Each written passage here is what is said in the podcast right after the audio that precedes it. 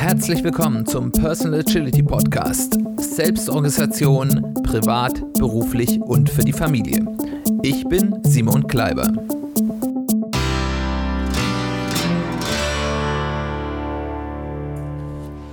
Herzlich willkommen zu einer weiteren Folge des Personal Agility Podcasts. Schön, dass du eingeschaltet hast. Schön, dass du wieder dabei bist. Unser heutiges Thema ist Konsistenz schlägt Heldentat.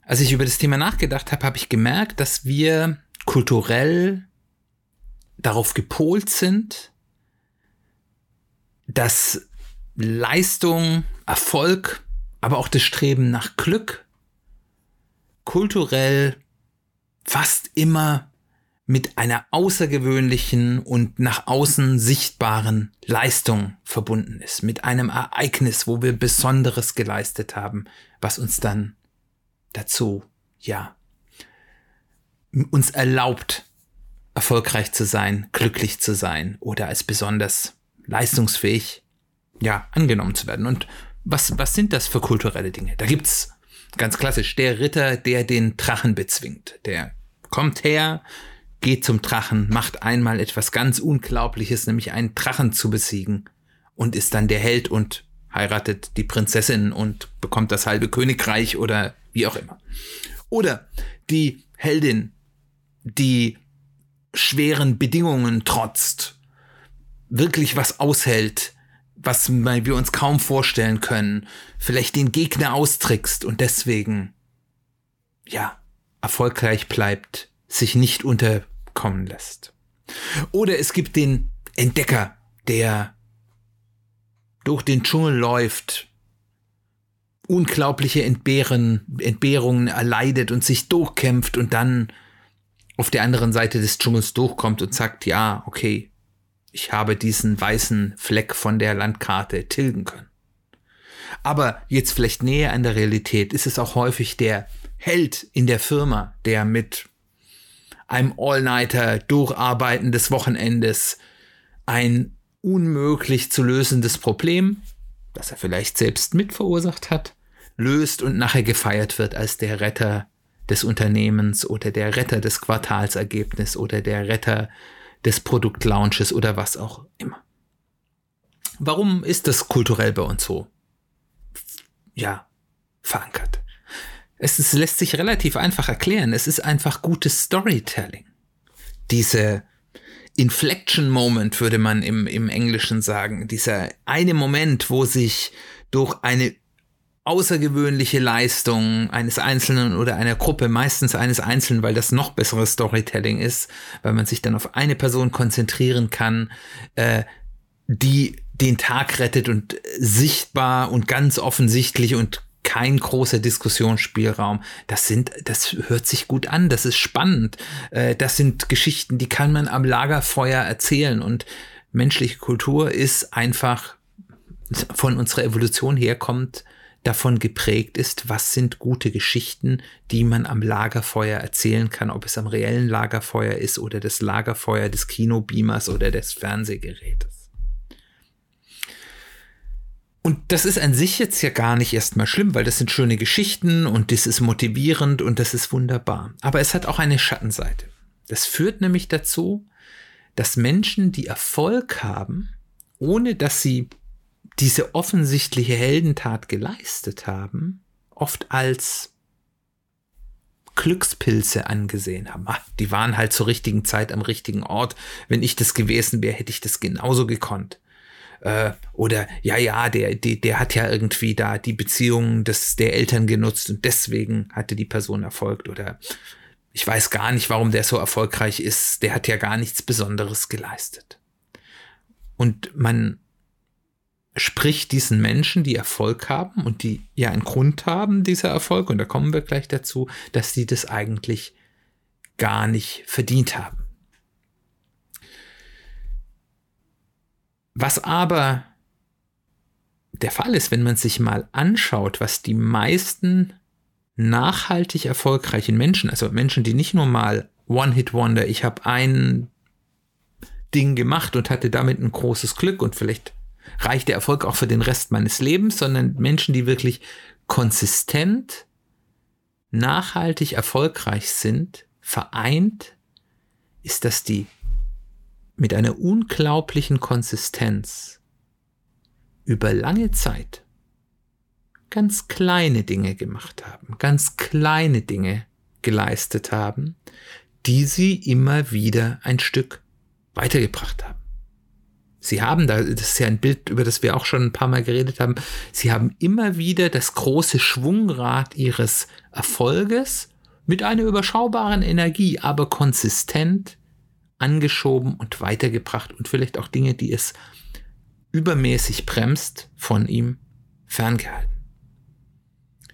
Das Problem ist jetzt, das ist nicht sehr sichtbar, das ist vielleicht sogar unsichtbar. Das ist langweilig. Das macht keine gute Geschichte. Der hat jedes Jahr sein Unternehmen um 5% besser gemacht oder um 20% besser gemacht. Das ist nicht die Story, wie der kam und hat und auf einmal war das Unternehmen tausendmal mehr wert der hat vielleicht die Burg drachensicher gemacht, indem er jeden Tag an einer Steinmauer weitergebaut hat. Der kam nicht und hat den Drachen besiegt. Hat aber vielleicht die gleiche Auswirkung. Es ist aber langweilig, es ist keine gute Geschichte.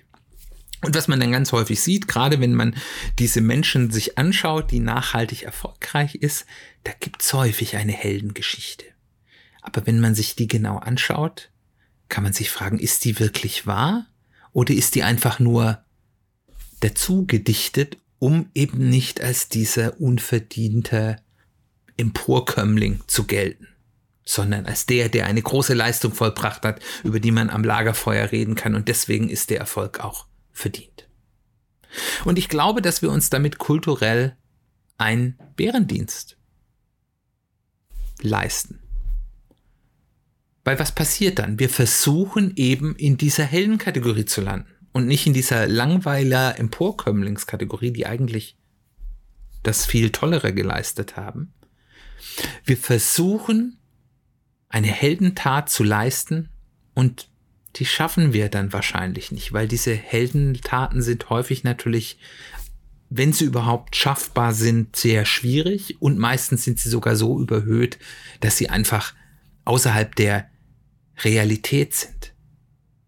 Und dann verzweifeln wir daran. Und es gibt ganz viele Menschen, die daran verzweifeln, dass sie eben diesem der großen Erfolgserzählung, die es eben in unserer Kultur und auch heute in unserer Arbeitskultur oder auch in der im familiären, das ist für, für, für Frauen, die Kinder haben, ganz schlimm, diese, diese, diese Helden, diese Übermutter, der sie nicht gerecht werden. Da kenne ich ganz viele, ja, Menschen, die darunter leiden, dass es dort ein Bild gibt, äh, wie das zu sein hat und, und das erreichen sie nicht und daran sind sie unglücklich, obwohl sie vielleicht ganz tolle Mütter oder Eltern sind. Oder wir versuchen gar nichts Besonderes zu leisten, weil uns eben diese überhöhte Heldentag viel zu schwer erscheint. Oder, was auch ganz häufig passiert ist, wir fangen zu groß an und das demotiviert uns. Anstattdessen, und das ist eben unter dieser kulturellen Prägung nicht so angesagt, sollten wir lieber versuchen, kleine Dinge zu finden, die uns immer einen Schritt unserem Ziel näher bringen. Also zum Beispiel, das ist immer mein Lieblingsbeispiel vom, vom Sport, vom Laufen. Anstatt zu versuchen, wenn ich wir anfangen, Sport zu treiben, einen 10-Kilometer-Lauf zu machen und wir dann total kaputt und niedergeschlagen, weil wir natürlich das überhaupt nicht geschafft haben, nach Hause zu kommen und die Laufschuhe in die Ecke zu werfen, lieber versuchen, jeden Tag oder alle fünf oder drei Tage die Woche zwei bis drei Kilometer zu laufen und meinetwegen am Anfang auch einen Teil davon zu gehen und sich dann langsam von Woche zu Woche zu steigern. Man wird sehr schnell die 10 Kilometer und vielleicht sogar noch mehr laufen können, wenn man das so rum versucht. Statt zu versuchen, das nächste Facebook oder das nächste Amazon oder das nächste Google zu bauen, wenn man sich ein Unternehmen aufbauen will, ein funktionierendes Unternehmen zu bauen, das Schritt für Schritt, Tag für Tag, Woche für Woche ein klein bisschen besser und erfolgreicher zu machen. Und das ist natürlich dann nicht so ein Schritt, sondern da geht es natürlich zickzack. Ähm, aber auch diese Überunternehmen sind nicht in einem Tag entstanden und auch nicht in einem Jahr. Auch wenn uns das manchmal so vorkommt. Oder eben anstatt zu versuchen, auf einmal der Supervater oder die Supermutter zu sein, wo alles perfekt ist, immer mal wieder schauen, was gibt's denn für eine kleine Sache, die ich noch besser machen kann, die ich leisten kann, die vielleicht es mir einfacher macht oder dann natürlich auch zu sagen, was lasse ich vielleicht sein, was gar nicht so viel bringt.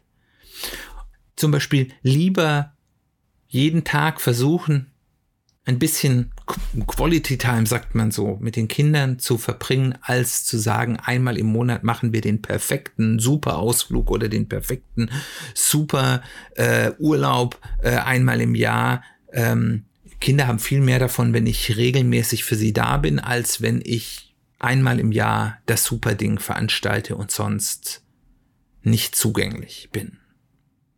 Oder statt jahrelang die super duper Weltreise zu planen, lieber in diesen Jahren, in denen ich plane, immer wieder bei jeder Gelegenheit regelmäßig kleine spannenden Reisen mache. Auch so sehe ich irgendwann die Welt. Und man muss sagen, auch das ist kein einfacher Weg, weil Konsistenz ist schwer. Da, da trennt sich ganz, ganz schnell die Spreu vom Weizen. Leute, die nach Weihnachten für ein paar Wochen ins Fitnessstudio gehen, gibt's ganz viele. Davon leben Fitnessstudio, weil du schließt deinen Jahresvertrag an, gehst viermal hin und bleibst weg, hast aber fürs Jahr bezahlt.